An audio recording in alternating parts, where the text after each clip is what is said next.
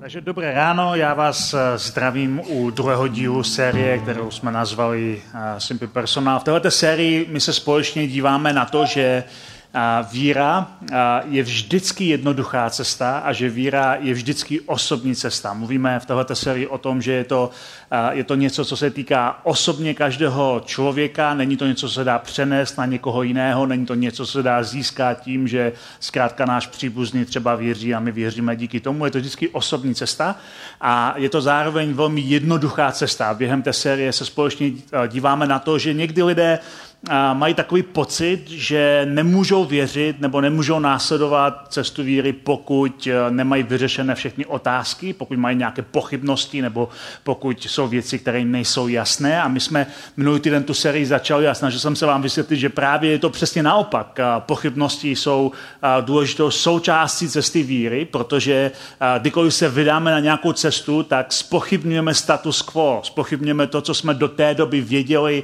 co jsme do té doby znali znali, spochybňujeme to, čemu jsme do té doby věřili, takže vlastně pochybnosti jsou důležitou součástí cesty víry.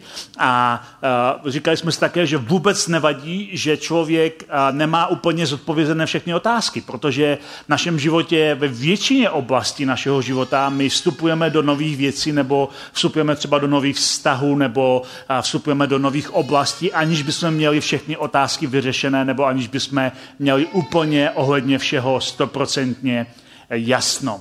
Říkali jsme se také minulý týden, že dospělý člověk zpravidla uvěří tehdy, když eh, se v jeho životě stane něco, co zastíní překážky k víře, které má. A ty věci, které zastíní ty překážky k víře, můžou být různého druhu.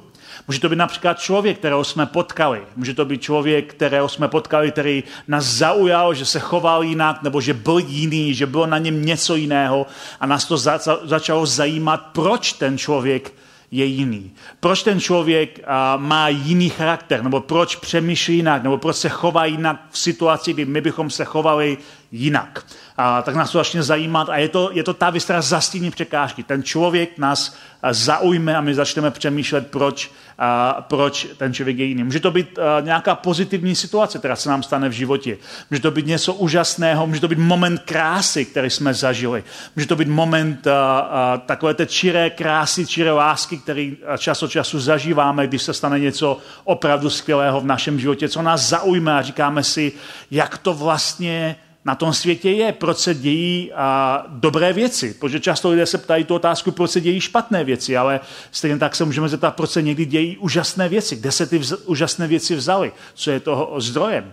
A pro mnohé lidi ta věc, která zastíní překážky k víře, může být i bolestivá zkušenost. Může to být nějaká ztráta, kterou prožijí, může to být nemoc, může to být uh, nějaká bolest, uh, která, uh, která je přinutí si kleknout a modlit se k Bohu, ve kterého nevěří, a aby jim pomohl. Je to něco, co zastíní všechny ty otázky, které mají, všechny ty námitky, všechny ty překážky, které mají. A my jsme si minulý týden, pokud se tady byli, vyprávěli o muži, který byl takový krásný příklad někoho, kdo vlastně nemá všechno zodpovězené a přesto mu to nezabránilo, aby, aby věřil. Byl to, byl to člověk, o kterém, jehož jméno ani neznáme, o kterém Evangelia píšou jako o slepém muži od narození a my v tom příběhu jsme si vyprávěli, že Ježíš ho uzdravil, ale ten muž byl úplně ukázkový příklad, protože vůbec nic nevěděl.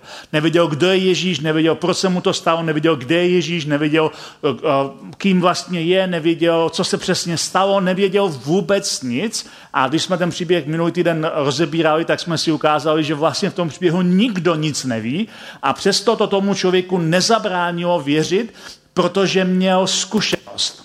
Ta víra se pro něho stala osobní. A stala se pro něho osobní, protože měl konkrétní zkušenost. A jeho zkušenost byla schovaná ve větě, já jsem byl slepý a teď vidím. Já nevím, co se stalo, nevím, kdo mi to udělal, nevím, proč se to stalo, nevím vůbec žádné okolnosti, ne, nevím vůbec nic, ale byl jsem slepý a teď vidím. A ta osobní zkušenost samozřejmě a, mu dala ochotu a sílu a, a, a dá mu ochotu vydat se na cestu víry. A proto je to vždycky cesta, a protože to začíná tím, že se rozhodneme vydat na cestu víry. A my jsme si vlastně minulý týden řekli, a to je takový jako, taková ta hlavní myšlenka, že víra je založena na zkušenosti, ne na schopnosti všechno vysvětlit. A, a ta zkušenost může být právě různého typu, a to, co nás zaujme, co zastýní naše překážky, ale víra nespočívá v naší schopnosti vysvětlit úplně všechno, na co se nás dokoliv zeptá, protože nikdo tak chytrý není. Ale a, víra spočívá v naší osobní zkušenosti, v tom, co my jsme prožili, proto je to rizí osobní zkušenost. A uh, zároveň je to velmi jednoduchá cesta a my jsme uh, říkali minule, že to bude dnešní téma, že budeme mluvit o tom, že ta, uh, ta cesta víry začíná velmi jednoduše, že to ne, není nic složitého, že to je něco, co může zvládnout úplně každý člověk, uh, bez ohledu na tom, kde se ocitá nebo cítí, že je na té škále duchovnosti a cesty víry a čehokoliv, jak bychom to nazvali. A než se ale dostaneme k tomu samotné, té samotné jednoduchosti, tak bych rád se zaměřil na jednu věc, která je důležitá v tomto procesu přemýšlení a to, že víra je sice osobní, ale není to privátní záležitost, protože lidé si to často pletou a je to pro nás důležité, abychom chápali, že to není to tež. Víra je osobní, ale ne privátní záležitost. Co tím myslím? Myslím tím to, že osobní je něco, co se stalo tobě. Je to tvoje zkušenost, je to to, co jsi zažil ty, je to to, eh, co zastínilo tvoje překážky k víře, je to tvoje setkání s nějakým člověkem, je to tvoje modlitba, je to tvůj moment krásy, je to tvůj moment bolesti, je to něco, co stálo tobě, proč jsi se rozhodl hledat cestu víry nebo ji objevovat, jak vlastně funguje. Ale privátní říká, že je to něco, co by mělo být skryté že je to něco v soukromé sféře. A to je takový docela oblíbený názor, který dneska často lidé mají. Říkají, hele, věř si, čemu chceš, ale neříkej mi o tom. Věř si, čemu chceš, ale nedovol, aby tvoje víra ovlivňovala tvoje chování. Věř si, čemu chceš, ale mě to prostě nezajímá. A existuje nějaký historický důvod, proč jsme se dostali do tohle momentu, že pro mnoho lidí víra není pouze osobní, ale je soukromá. A, ale dostáváme se do situace, která je dost paradoxní. Že dneska je spousta lidí, kteří věří v různé věci. A já potkávám lidi, kteří věří opravdu ve věci, ve které pro mě je těžké věřit. Věří v různé vesmírné síly, věří v nějaké tajemství. Můžete říct, já věřím, že existuje tajemství, které ovládá svět. Věřím, že, se, že jsme provázaní s vesmírnými silami. Věřím, že musíme dodržovat nějaké indiánské principy, abychom se vyrovnali se sebou a se světem. Lidé věří čemukoliv a všechno vypadá, že je OK. Ale jakmile někdo řekne, já věřím, že Ježíš byl Bůh a že vstál z mrtvých a že dnes žije, tak najednou všichni se strašně osypou, že je to nějaký podivin a musíme se na něho dát pozor. Je to určitý paradox, do kterého jsme se dostali, že říct věřím v Ježíše je pro, pro mnohé lidi nepředstavitelná věc, ale zároveň věří ve všechny možné různé věci, které jsou mnohem hůř dokazatelné, protože jsou, jsou mimo historii, mimo jakýkoliv, jakýkoliv způsob dokazování. Ale pro nás, kteří jsme na cestě víry, tak je to zároveň určitý problém, protože pokud doopravdy máme živou víru, pokud doopravdy máme víru, která je funkční, která, která má nějaký smysl, tak se nutně ta naše víra projeví v našem životě. Projeví se v našem myšlení, projeví se v našem chování, projeví se v našich vztazích, projeví se v tom, jak pracujeme, projeví se ve spoustě oblastí našeho života. Nedokážeme to dát pryč, nedokážeme to odstranit a nedokážeme o tom úplně mlčet. Společně s Petrem, apoštolem Petrem, to byl jeden z těch originálních Ježíšových následovníků, kterým se říkalo apoštolové, tak Petr on v tom jednom svém úplně prvním kázání, kdy mluví o tom, co se vlastně stalo s Ježíšem a čemu vlastně ti jeho následníci uvěřili, že kdo Ježíš je, tak on tam říká takovou větu, která pro nás, kteří jsme na cestě víry, dává smysl. On říká, nemůžeme nemluvit o tom, co jsme viděli a slyšeli. On mluví o osobní zkušenosti, my jsme měli osobní zkušenost, my jsme chodili s tím, koho považujeme dneska za mesiáše, za, za božího syna, za Boha v těle, který stál z mrtvých a my nemůžeme o tom přestat mluvit. My nemůžeme mlčet, my nemůžeme o tom přestat mluvit, protože ten, ta, ten zážitek, ta osobní zkušenost je příliš silná, příliš velká. A mimochodem takhle fungujeme v jakékoliv jiné oblasti našeho života. Když zažijeme nějaký silný zážitek, tak se o tom sdílíme se všema lidma okolo sebe. Když ten zážitek je pozitivní nebo negativní, když zažijeme něco, co stojí za to sdílet, tak to rádi sdílíme. Sdílíme to na internet, sdílíme to v rozhovorech, sdílíme to na návštěvách. Zkrátka sdílíme se se silným zážitkem, ať je dobrý nebo špatný, protože nás to propojuje s těmi ostatními lidmi. A ve víře je to podobná věc. Pokud máme osobní zkušenost, tak nás to logicky propojuje s těmi ostatními lidmi a chceme se podělit o tom, co jsme zažili. A nedá se to oddělit, nedá se přestat o tom mluvit. A zároveň chci, aby bylo jasné, že jako církev my, my respektujeme, že lidé jsou na cestě. Že víra je víc cesta než jedna událost. Rádi mluvíme o cestě než o události, protože je to krok za krokem objevování, poznávání a zkušeností, než jako je člověk nevěří a najednou má jednu událost, kdy uvěří a všechno zase jako funguje bez jakékoliv cesty. Takhle u drtivé většiny křesťanů to nikdy nebylo. Vždycky to byla nějaká cesta. Někdo s ním mluvil, oni začali nad něčím přemýšlet, měli nějakou zkušenost, nějaký zážitek, to otevřelo k tomu, aby udělali krok na cestě, na cestě k Bohu. A proto naše, náš úkol jako církve a není lidem tlačit víru a doufám, že nikdo z vás se necítí, že tlačíme, eh, že máš něčemu věřit. To je tvoje cesta. Náš úkol je ale pomoci objevit tvoje vlastní hledání a pak už je to tvoje cesta, na kterou se musíš vydat ty sám. Náš úkol je pomoci objevit, že to, po čem jsi vždycky toužil, je vlastně tvoje hledání. Pokud tady byli minuty, tak si vzpomínáte, že jsem mluvil o, o, o tom, jak Aziati vypráví, jak mají dva žaludky, rýžový žaludek a jaký žaludek na cokoliv jiného.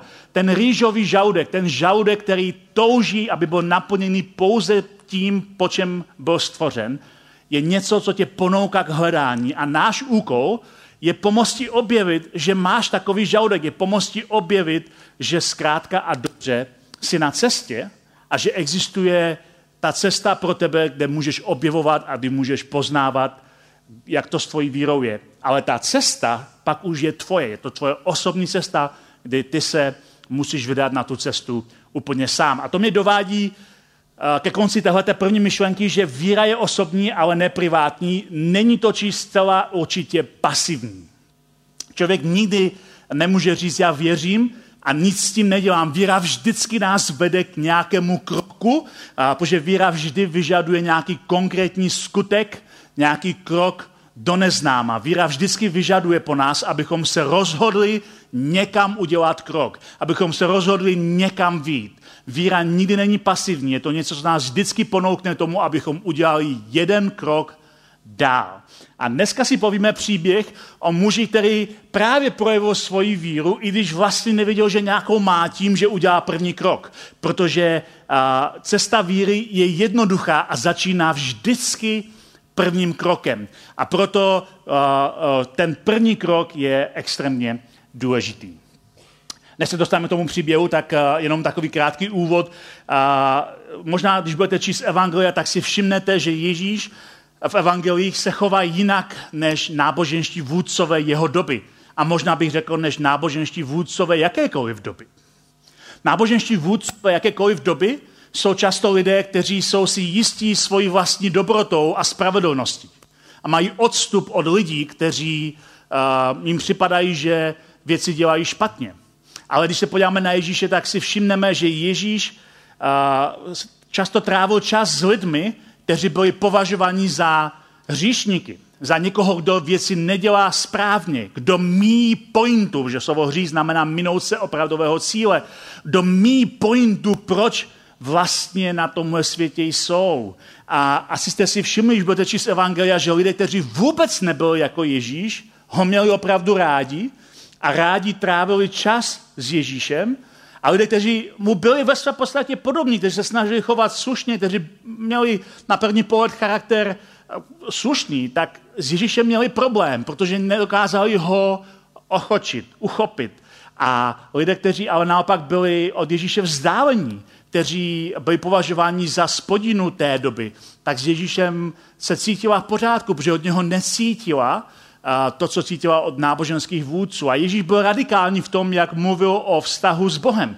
Mluvil o vztahu s Bohem jako o otci, jako o, o, o někomu, kdo má zájem o nás, ať jsme na tom jakkoliv, ať jsme jaký, jakýkoliv, že nás miluje za všech okolností a děláme cokoliv. A to pro ně bylo pro mnohé náboženské vůdce těžké, protože lidé si představovali bohy buď jako vzdálené božstva, kterým je nutno přinášet obětí a které, které si musíme usmířit, aby nám dali přízeň, anebo si je představovali jako, jako takové neúplně, takové netykavky, kterýma není možné mít osobní vztah, ale Ježíš mluví o Bohu jako o někom, koho můžeme důvěrně znát a sebe staví do role jako někoho, kdo s Bohem má dokonalý vztah. A říká, jestli chcete vědět, jaký Bůh je, podívejte se na mě a budete vědět přesně, jaký Bůh je. A to z Ježíše dělalo velmi kontroverzní figuru. Protože pro mnohé lidi, kteří byli uh, kolem Ježíše, uh, tak je to přitahovalo, ale pro mnohé lidi, kteří Ježíše uh, kritizovali, tak je to odpuzovalo. Říkali si, kdo si myslí, že vůbec je? Jak to, že se může stavět na roveň Bohu? Kdo vůbec si myslí, že je? A Ježíš mluví o sobě jako o někom, kdo je dokonalým obrazem Boha, kdo zrcadlí na tobě přesně takový, jaký Bůh je. A křesťané proto věří, že když chceme vědět, jaký Bůh je, díváme se na Ježíše. Takový, jaký Ježíš je, takový je Bůh. A to, je, to bylo pro lidi velmi radikální, velmi kontroverzní. A Ježíš se rád stýkal s lidmi, kteří, uh, měli, uh, kteří měli trochu obavy, jak to vlastně s Bohem je. Protože věděli, že dělají něco, co není v pořádku. Ježíš se rád stýká s lidmi, o kterých věděl, že oni ví, že nedělají všechno v pořádku. Ježíš měl problém s těmi, kteří byli přesvědčeni, že všechno dělají v pořádku. A možná patří do té kategorie, říkáš si, já nemám žádný problém. Miluju všechny lidi bez výjimky, jsem naprosto skvělý a dokonalý. A já bych se s tebou rád seznámil po skončení protože jsem ještě takového člověka nepotkal, rád bych se seznámil. Ale Ježíš velmi rád trávil čas s lidmi, kteří věděli, že přesto, že se snaží žít dobře a že se snaží nějak chovat na tomhle světě, mají nějaké standardy, tak jim něco utíká.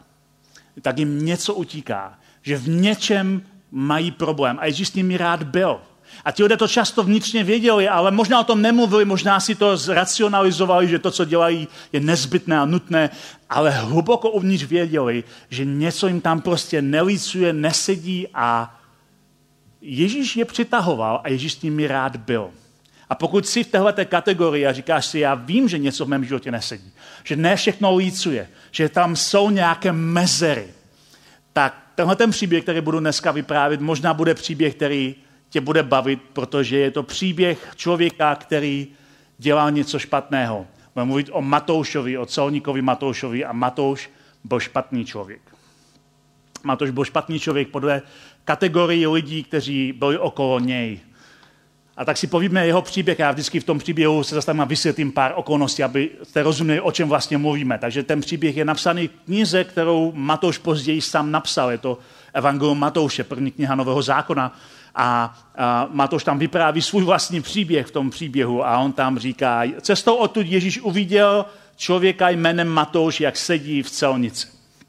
A teď si říkáte, no OK, máme tady nějaké celníky, dokonce vím, že jsou nějací celníci v parlamentu, tak co, o co jde? Jako, tak máme celníky, to je fajn, Matoš byl celník, je to, je to celnický cech a e, máme nějaký problém.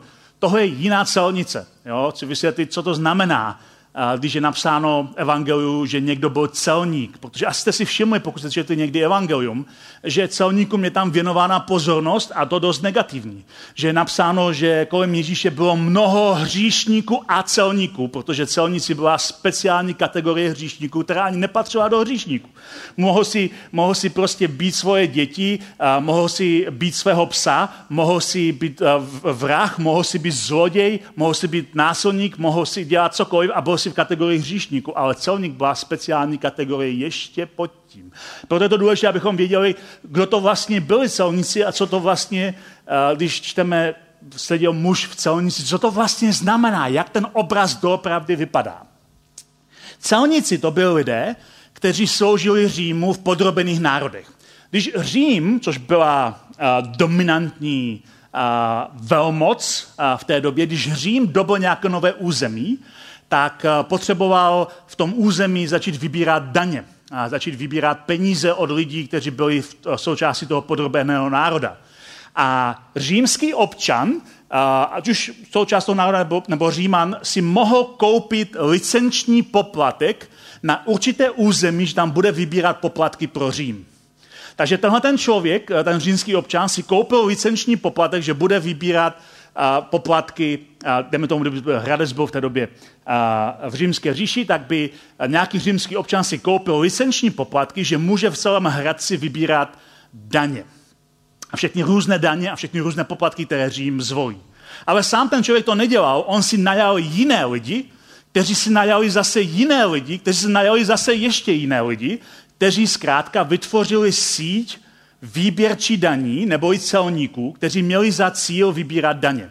Fungovalo to na bázi multilevel marketingu. Jo? A každý v tom, v tom řetězci níž si tam přidal část, protože věděl, že má tenhle ten úplně obyčejný celník, který seděl v té budce a vybíral ty daně, věděl, že má odvést nějakou, nějaké množství peněz, tak si tam přidal, aby mu něco zůstalo, že jo? protože mám tu moc.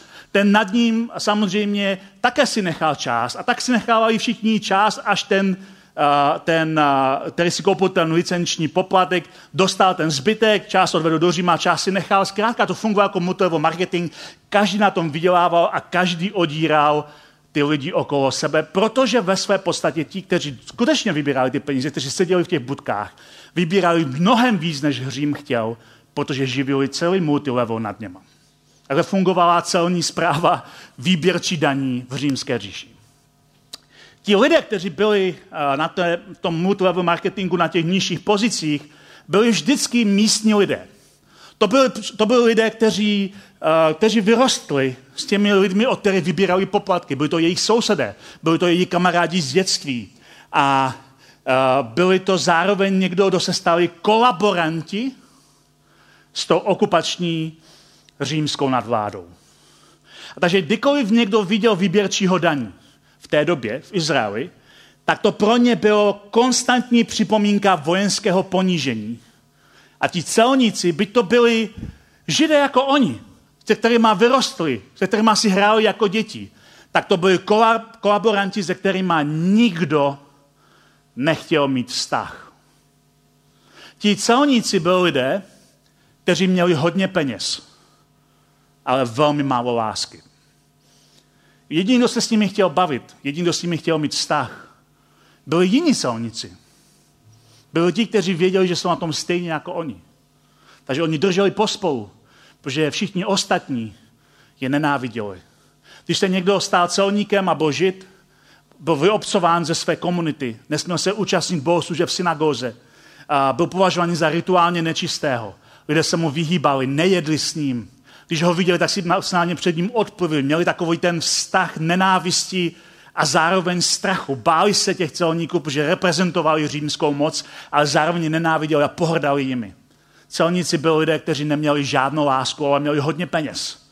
A kupovali si lásku jenom od těch, kteří byli ochotní jim lásku za peníze dát, ale neměli žádné opravdové vztahy mimo to.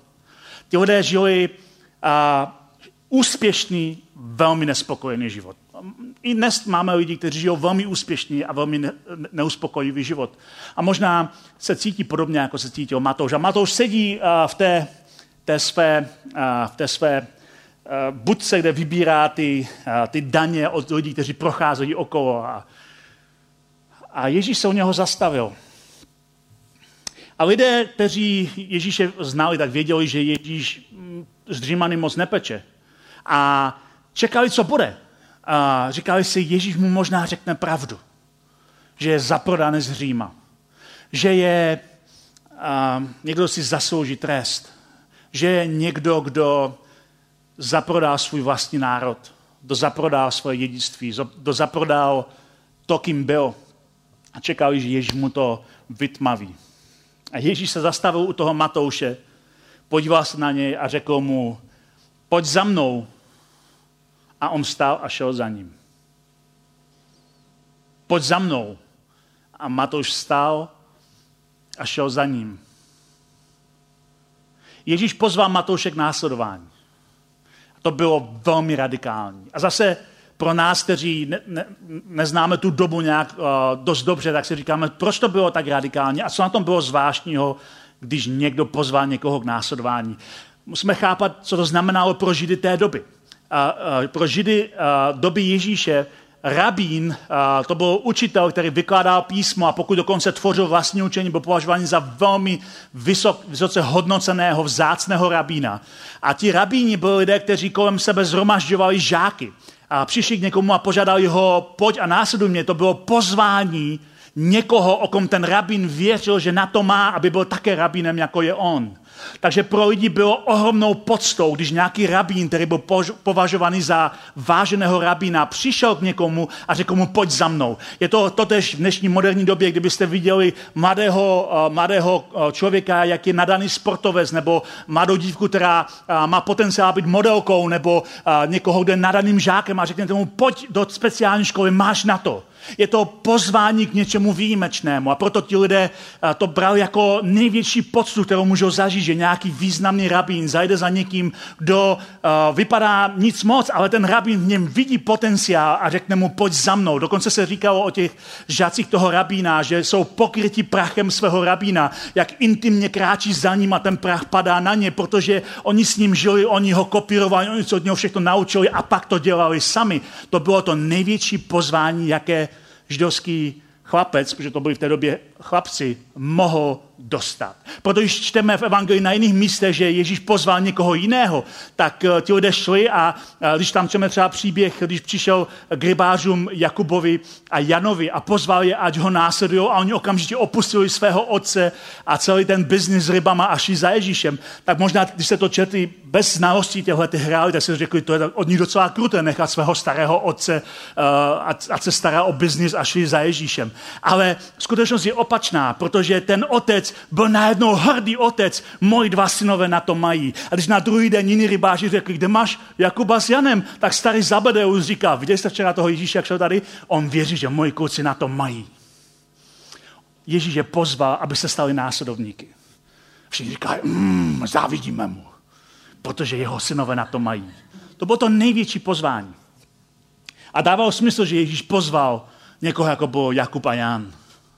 Nedávalo žádný smysl pro všechny, kteří byli okolo Ježíše, že Ježíš pozval Matouše. Protože Matouš je celník. Protože Matouš je, eh, je kolaborant. Protože Matouš je někdo, kdo slouží moci, kterou chceme přece svrhnout. Nedává žádný smysl, že Ježíš pozval Matouše. A Matouš vstál a šel. A Ježíš po něm nechce, aby se nejdřív změnil. Ježíš mu nedává nejdřív nějaké podmínky. Nechce po něm žádný rituál. Nechce po něm nic. Nechce, neříká mu, hele Matouši, chtěl bych, aby si byl můj následovník, ale tady je seznam věcí, které musíš nejdřív změnit ve svém životě, aby si mě mohl následovat. Ježíš mu žádný, žádný seznam nedává. Ježíš ho pouze zve. Pojď za mnou. A možná si můžeme říct, OK, tak dobře, když ho teda Ježíš pozval, kam ho pozval? Ideální místo, kam by Ježíš mohl Matouše vzít jako první zastávka, by bylo do synagogy, anebo do chrámu. A to proto, aby Matouš mohl se vyznat ze svých hříchů, protože jich má hodně. Aby mohl vyznat se ze svých hříchů toho, že zaprodal svůj vlastní národ. Aby se vyznal ze svých hříchů, že odírá lidi v tomto systému, kdy každý si přidá, každý si eh, výběrčí daní svůj vlastní poplatek. Že je to vlastně zloděj, jako byl jiný celník Zachous, o kom čteme v jiném, na jiném, v jiném evangeliu. Mohli bychom čekat spoustu věcí, kam Ježíš vezme Matouše. Ale to, kam ho vzal, překvapilo i Ježíšovi následovníky. Protože hned další verš v tom evangeliu říká, když pak Ježíš stoloval v jeho domě. Takže ve své podstatě Ježíš říká Matoušovi, následuj mě. A Matouš říká, a kam jdeme? A Ježíš říká, k tobě domů. A Matouš okamžitě uspořádá párty. A koho Matouš může pozvat na svoji párty? Jenom lidi, kteří ho mají rádi, což je velmi málo lidí. Takže pozve všechny svoje kamarády celníky. Pozve všechny kamarády hříšníky, kteří se ho neštítí. To jsou jediní, s kým má vztah. Když pak Ježíš stoloval v jeho domě, přišlo tam mnoho výběrčích daní a různých hříšníků a stolovali s Ježíšem a jeho učedníky. Pro ty jeho učedníky to muselo být těžké, protože oni, byli ti, oni jsou ti správní Izraeliti. A najednou jsme u kolaboranta domů, obklopení dalšíma kolaborantama, to nám ničí veškeré naše představy. A náboženští vůdcové, kterým se říkalo farizeové, to viděli. A oni, oni si řekli, to je prostě tak neslychané a drze, že Ježíš má přátelský vztah s kolaboranty. A tak ten příběh pokračuje dál a Matoš vypráví, uviděli to farizové a, jeho, a, a řekli jeho učedníkům. Jak to, že váš mistr jí s výběrčími daní a s hříšníky? Jak to, že jí s těmihle lidmi? A Ježíš to uslyšel, že Ježíš má dobrý sluch. A řekl jim, lékaře nepotřebují nemocní, eh, eh, nepotřebují zdraví, pardon, ale nemocní. Jděte a přemýšlejte, co znamená si milosedenství a ne oběti. Nepřišel jsem volat spravedlivé, ale hříšníky. A to je úžasná věta. Ježíš vlastně říká těm spravedlivým náboženským vedoucím, říká, pojďte se, já jsem nepřišel sem kvůli vám.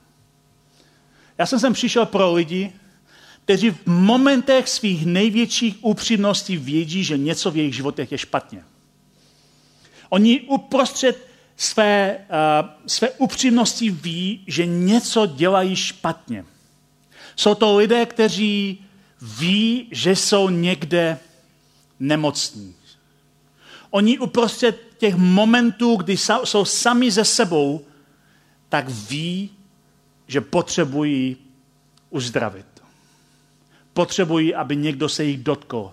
Potřebují, aby někdo je uzdravil. Protože ve svých momentech upřímnosti vědí, že dělají něco špatně.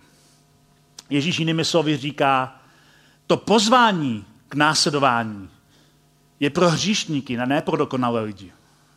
Člověk, který se považuje za dokonalého člověka, který nic nepotřebuje, má velké problémy vydat se na cestu víry. Ale člověk, který ví, že je hříšník, který ví, že něco v jeho životě potřebuje uzdravit, který ví, že všechno neladí a nelícuje, který ví, že jsou mezery v jeho životě, tak tohle ten člověk ví, že potřebuje lékaře, že potřebuje někoho uzdravit. Ale jak jsem říkal na začátku, víra není nikdy pasivní. Víra je osobní, není privátní a zcela určitě není pasivní. Matouš musel reagovat na Ježíšovo pozvání. Tím, že vstal a šel z té své celnice za Ježíšem. A takhle to vždycky začíná. Každý příběh víry začíná tím, že vstaneme a jdeme za Ježíšem. Matouš nenásledoval Ježíše, protože mu uvěřil. V, té, v tom momentě, kdy ho Ježíš zve, Matouš neví, kdo Ježíš je, nevěří, že je to boží syn, nemá v tom, o tom žádnou páru. Ježíš mu nevykládá teologický diskurs, kdo všechno, kým on je a co všechno, čemu má uh, Matouš věřit. On jde proto, že něco zastínilo jeho překážky k víře. A to, co ho zastínilo překážky k víře, je, že vidí někoho, kdo je vážený rabín, koho si jiní lidé váží, kdo mu nabízí lásku a vztah, bez ohledu na to, kým on je. Ta zkušenost byla pro něho formující. Víra přišla až mnohem později na té cestě. Ale cesta víry začala v momentě, kdy udělal jednoduchý, i když ne úplně snadný krok. Není to snadný krok, protože musel opustit to, co si vybudoval do té doby. Ale byl to jednoduchý krok, který nevyžadoval žádné speciální povinnosti a rituály. Byl to jednoduchý krok. Na pozvání zareagoval tím, že vstal a šel.